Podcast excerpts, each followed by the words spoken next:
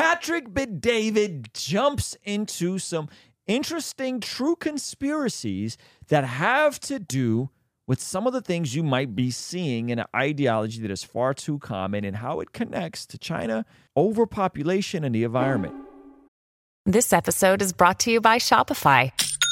Forget the frustration of picking commerce platforms when you switch your business to Shopify, the global commerce platform that supercharges your selling wherever you sell. With Shopify, you'll harness the same intuitive features, trusted apps, and powerful analytics used by the world's leading brands. Sign up today for your $1 per month trial period at shopify.com slash tech, all lowercase. That's shopify.com slash tech.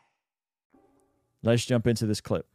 There- there- there's, there's, there's a lot of different fears people have. There's a lot of different fears people have. There- you know, there's a fear about overpopulation. Oh, that's one of the biggest fears that we have was overpopulation. Elon Musk comes out and talks about the underpopulation. that we need people. declining You guys heard this? Overpopulation.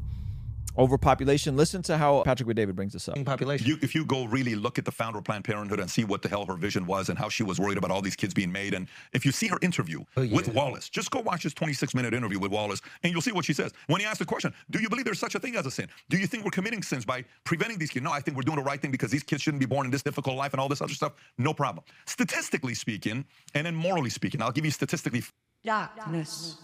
Overpopulation, which, by the way, I know men in their 20s that have nothing to do with the red pill community that are getting vasectomies before they've ever had kids because of overpopulation.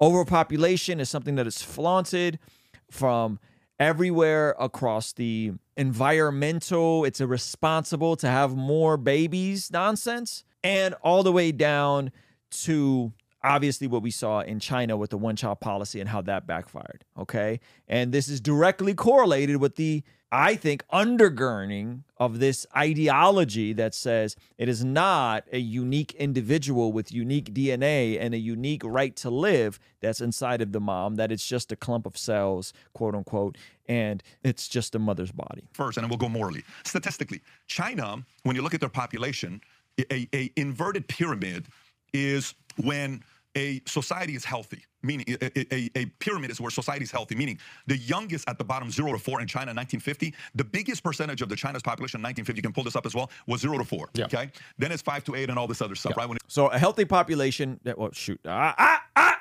ah. Somebody's gonna clip it. Somebody's gonna clip it. Me trying to give you a a parallel of a- a healthy pyramid. Okay, so just imagine a pyramid. I'm not gonna do it with my hands, all right? Because some of you guys are gonna be like, Ruslan's in the Illuminati. Okay, so imagine a pyramid. How do I even? Okay, you guys know what a pyramid is. On the bottom, he's saying that the bottom of the pyramid, a healthy society, there's more babies being born on the bottom of the pyramid, and and and less older people. He said China has an inverted pyramid. There's more old people than there are new babies being born. That's similar in America right now. Our birth rates are dropping. Okay. you look at their age. So today, China China's the complete opposite. They have tons of old people, tons not of enough old young people to support them, And yeah. their cost of Medicare just 20 years ago was half a trillion dollars. Last year was $8 trillion. That's a lot of money. They don't know what to do with this. They're, they're dealing with this four to one rule, which is for every one kid, he has to take care of two of his uh, parents and four of his grandparents. Yeah. But 1978, 1979, they came up with the one child policy. China took it. They used to do four, five, six kids. Yeah. Per now, it's 1.1 is where they are. So in U.S., do they want to? Do they want to under? Oh, sh- is this our democratic free way of combating a rising population? by Is this the way we combat a rising population? With the deletion of babies? Framed as a woman's right to choose? Darkness. It's all clicking for Schultz. Is it clicking for you yet? Is it clicking for you yet? getting You see what China's. Well, this is the sh- I'm talking about. This is just a second ago. We were talking about how do you plan out 100 years, and who are these figures that are planning out 100 years? In America, we can't say you're just going to have one. You're just going to have one kid because we put By the way, there's a great documentary about this, how barbaric this one child policy was. It's on Amazon Prime. You should watch it. It's dark. And and the sad part is how much of a anti pro-life documentary it was. And it could have been a pro-life documentary, but turned into an anti-pro-life documentary, which is just even more. Darkness. Put freedom in the Constitution. And he's saying we can't do that here because we have a democratic republic people have freedom. But you can tell people you you can create an ideology where babies and human life isn't as valued, and then manipulate the population into thinking it's actually their autonomy and a woman's right. in the beginning, and I know the powers that be right now are like, what f- idiots did that 1776 that's made my life so difficult. Now I got to manipulate Americans into doing something that they might not want to do through the guise of freedom. It's all clicking. Is it clicking for you yet? So, holy sh- they see the advantage that China might have by reducing their population. We have to find a way to reduce our population. Great and now you got women on the streets going, scoop those babies out of your uterus. Darkness. This is a sickness of the highest order. And the sad part is that this entire thing backfired for China. They're struggling. Their society is really struggling right now because, as you heard Patrick David say, they got to have one kid to provide for four parents and oh, and grandparents because you need young people to keep a society, a civilization going. By the way, that's one though. Planned, Planned Parenthood would be one element. Do You know what the other one is? Here's what the other one is. Yeah, you saw Bill Maher talking. Oh, all right. We're, this is going to get controversial. This is going to get controversial. Buckle up. Bill Maher, by the way, you saw what Bill Maher talked about? Have you ever seen the statistic by generation? Which generation has the most LGBT members? Have you seen this? Can you pull up community, community by generations? Okay. Yeah. And then he, Bill Maher says, listen, at this pace by 2047, we're all going to be. Okay, because that's just kind of it used to be 0.5%, then 1% of the generation, then it's 2%, then it's 4%, then it's 5%, then now it's like 24% of the generation of 20% of Gen Z identifies as a part of the LGBT community. is is LGBT. pushback someone would give for this argument is those were times when being was not accepted, and now's the time when it's being accepted. So all those people that were in the closet have now come out of the closet. That's the pushback that someone yeah, gives to yeah, that statistic. And the flip on that would be there's a major uh, uh, churches are losing today to the church of theology. Okay, these guys are baptizing people into their community better than anybody else is doing it. I had a guest on the podcast from uh, Against Groomers. This guy was on. Shout out to Against Groomers. on. He says, "I'm." But here's what we don't like. We don't like putting that into people's thoughts, people's schooling. Like books right now, you buy a book. It's called "It's Normal" uh, or "GayBCs," and it says, "Here's how boys have sex with boys at 10 years old. Here's how girls." This is a sickness of the highest order. Darkness. We'll have sex- pictures and images in the book, by the way. Yeah. And, you know, some parents are sitting there saying, look, man, it's a few things you got to know. I teach my kids. I raise my kids. It ain't your job. This ain't no village. These are not your kids. These are my kids. So you, Yeah. Say no village. you either have to subscribe to the fact that these are your kids are America's kids or your kids are your kids. That's what Biden said. My kids aren't America's kids, buds. My kids are my kids. If you subscribe to the idea that your kids are America's kids, let them groom your kids. No problem. Be at it. But if you think these are your kids, then you got to raise your kids with the values and principles that you got. Yeah. You pick and choose. That is a form, that is a philosophy that you got to make a decision of which one you're more comfortable with. A lot of parents are not, this is why people are moving to Florida, and this is why some of the guys are more comfortable being in Florida than in some of these other states. Some states are fighting this. So again, going back to this, this conversation started with George Soros, then it went to ESG, then it went to DI, you know, CEI, then HRC, then coming down to the depopulation, all this stuff. Who knows what their motives are, but some are thinking this could be one of them. And that's George Soros wants to depopulate in America. George Soros wants an open society because he is a globalist that does would like to have an open borders, open society. If you Google open society, So this idea of depopulation, okay? Check this out. This is not conservative. This is not Christian, okay? This is Economics Explained. Okay? Economics Explained is a YouTube channel that covers macroeconomic issues and trends. And listen to this clip from the video, Do we need more or less children? Okay? So remember, a lot of what you're going to hear on why we need to get off of uh, meat, a lot of what you, you're going to hear about the environment, a lot of what you're going to hear about all these things is that they are a crisis to the population of our world, and our world is on the is going to collapse. Managed depopulation might be starting to sound like a small price we have to pay now for a more prosperous future tomorrow. Manage depopulation sounds like a good price to pay. Listen, Managed depopulation might be starting to sound like a small price we have to pay now for a more prosperous future tomorrow. for a more prosperous future tomorrow. Okay, manage depopulation. Okay, so when you hear a lot of the stuff that's coming from the radical environmentalist, right? It's about managing depopulation. They want to depopulate the planet. I would say this is also influencing how people are viewing life as less sacred, both for the termination of elderly people and in determination of babies, right, in the womb. And so there's a lower view of life. Why? Because they they don't they're trying to depopulate. Okay. So now listen to the flip side of this. There are a lot of economists that disagree and think that the only way that we can secure our future is by growing out of our problems. It's true that infinite growth in a finite world is impossible, but that's only true because of the technicality that infinite anything is basically impossible. Never mind with our current understanding of economics, but even with our current understanding of physics, eventually we will run out of particles to ascribe value to. On a more tangible level, yes, our resource use is growing rapidly as the world is supporting a larger and wealthier population that is travelling more, consuming more, and getting used to comforts like air conditioning in larger homes. Hey, you want to see something kind of crazy? Over 75% of the people that watch this channel are not subscribed. Please consider subscribing and turning your bell notification on so that you don't miss anything we have going here. But our economic output is growing much faster than our resource usage. Our economic output, all you all the environmentalists, all you goobers, our economic output is growing faster than our resource usage. Between 1985 and 2010, the use of global resources like minerals, ores, fossil fuels, and biomass has roughly doubled from just over 40 billion tonnes per year to slightly less than 80 billion tonnes per year. In the same time period, global GDP increased five times over, from $12.5 trillion to $66.5 trillion. Hmm. Unfortunately, only these 35 years overlapped in any reliable sources we could find for these two sets of information. The IMF only started recording global GDP figures from 1985, and the resource usage figures from the European Environmental Agency stopped in 2010. Going off other figures that did align with these two sources but were not from official organisations, global GDP has grown from roughly $4 trillion in the year 1900 to $105 trillion today, a 26 fold increase in the last 123 years. Okay. Now listen to population growth. Global resource usage is up from 10 billion tonnes in 1900 to 100 billion tonnes today, a tenfold increase. Interesting, isn't it?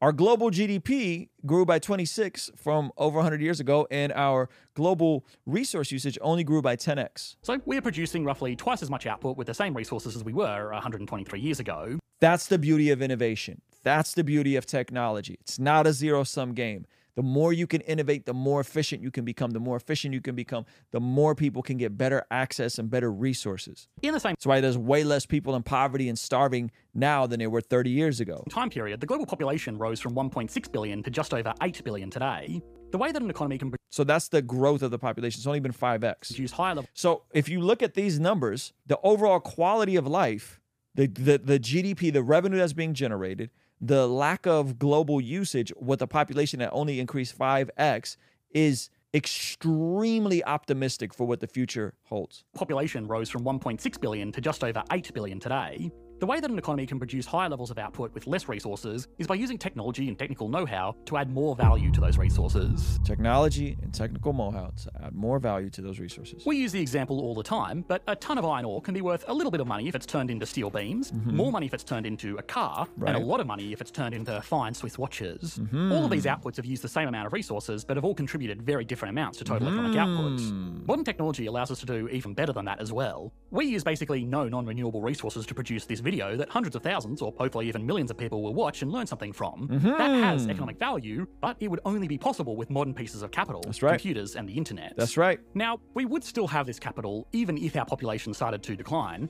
but we might miss out on making further advancements. More people in the world means that there are more opportunities for technological breakthroughs that More people in the world means there's more opportunities for more technological breakthroughs. could change our world forever. If someone like Tesla, Da Vinci, Bosch, Babbage, Curie, Einstein, or Turing is a one in a billion occurrence, then having 8 billion people in the world makes it more likely that humanity will benefit from breakthroughs dreamt up by people like this. Hello.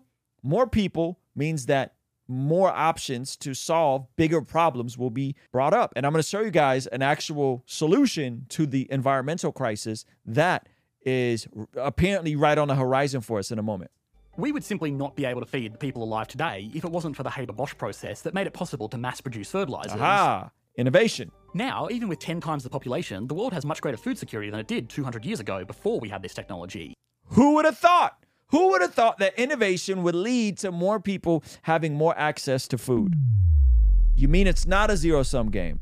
You mean that there isn't just so many limited pieces of the pie? No, with innovation, more people get access to more food. And look at those numbers. Technology has a compounding effect on population, which in turn has a compounding effect on technology. Mm-hmm. If industrial fertilizers were never made, then someone like Alan Turing may never have been born to create the modern digital computer. Technology also has a compounding effect on technology. If we didn't have computers, we wouldn't have the internet. And if we didn't have the internet, we wouldn't have all of the tools that we use every day to run our global economy. The substitution of human labour with capital that we explored earlier in the depopulation argument is still possible with a growing population. It just means that we can do more with more instead of the same with less. We could do more with more instead of doing the same with less. It also means we're more likely to invent these technologies to make it all possible in the first place. Having more people with more access to more capital, all other things being equal, will lead to greater developments in technology that will accommodate more output with less resource use in the long term. Of course, in the long term, humanity could develop the technology to become multiplanetary and harvest the resources of the entire solar system in an economically viable way. Commentators supporting the argument for population growth will argue that developments like that are more likely to happen if we have more people working on the problem. Mm-hmm. Some of these commentators, like Elon Musk, are obviously very directly invested in making that kind of future a reality. Shout out to Elon Musk out here having a gajillion babies with a gajillion different women. I would not recommend that. I think that's an L. However, depopulation is not where we need to be going. I think we are underpopulated. Economic success is defined by having the highest possible output figure, then population growth is the best strategy. But if economic success is defined with GDP per capita or quality of life metrics, then it gets a bit harder to project. Endless growth is the riskier strategy. We aren't guaranteed to develop technologies that can push economic growth faster than population growth. And if we can't, then quality of life will quickly start heading in the wrong direction. It's also difficult to account for variables like climate change. Okay, so climate change, right? Watch this. I'm gonna show you guys something crazy about climate change you guys probably didn't hear about because this is amazing, amazing news that is not making mainstream news because they want to keep you afraid that the whole world's gonna collapse and by the year 2030 if we don't make huge changes, right? of a big potential breakthrough in clean energy technology. This was reported out by the Washington Post based on a new paper and some development here. Take a look at this. They say scientists find way to make energy from air using nearly any material. Let me read from this report because otherwise I will butcher the breakthrough here. They say Making energy from air? That sounds a lot like innovation in technology. nearly any material can be used to turn the energy in air humidity into electricity. Scientists found in a discovery that could lead to continuously producing clean energy with little pollution. That research, which was published in a paper in Advanced Materials, builds on 2020 work that first showed energy could be pulled from the moisture in the air using material harvested from bacteria. A new study shows nearly any material, such as wood or silicon, can be used as long as it can be smashed into small particles and remade with microscopic pores. There are many questions about how to scale the product. That is the primary um, sort of impediment here. The device itself is really super tiny, size of a fingernail, thinner than a single hair. It's dotted with tiny holes known as nanopores. They have a diameter smaller than 100 nanometers or less than a thousandth of the width of a strand of human hair. And what they envision is that you could have roughly a billion of these things, which are called air gens, stacked to be about the size of a refrigerator.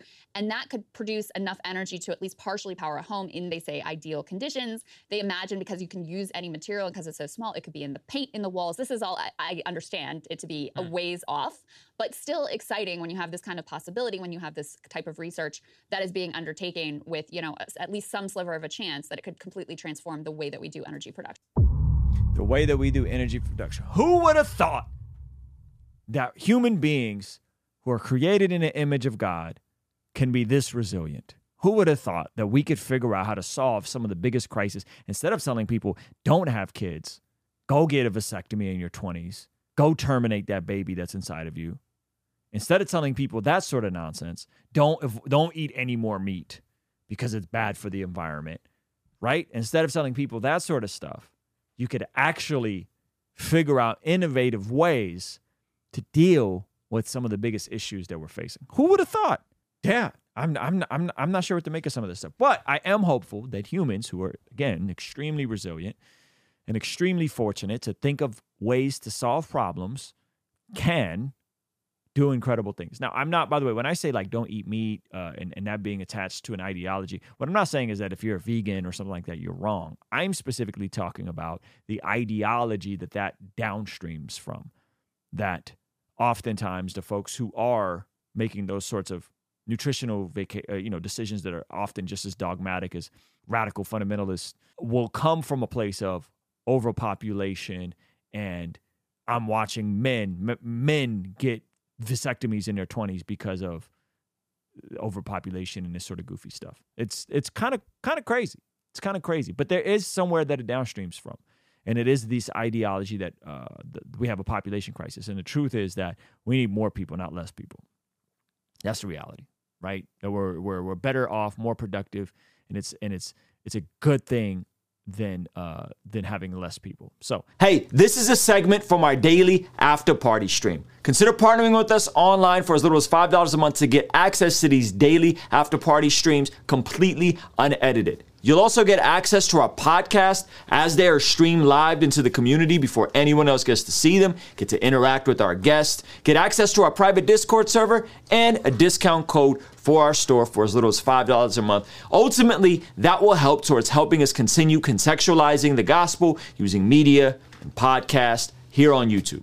All right, I'll see you over there. Peace.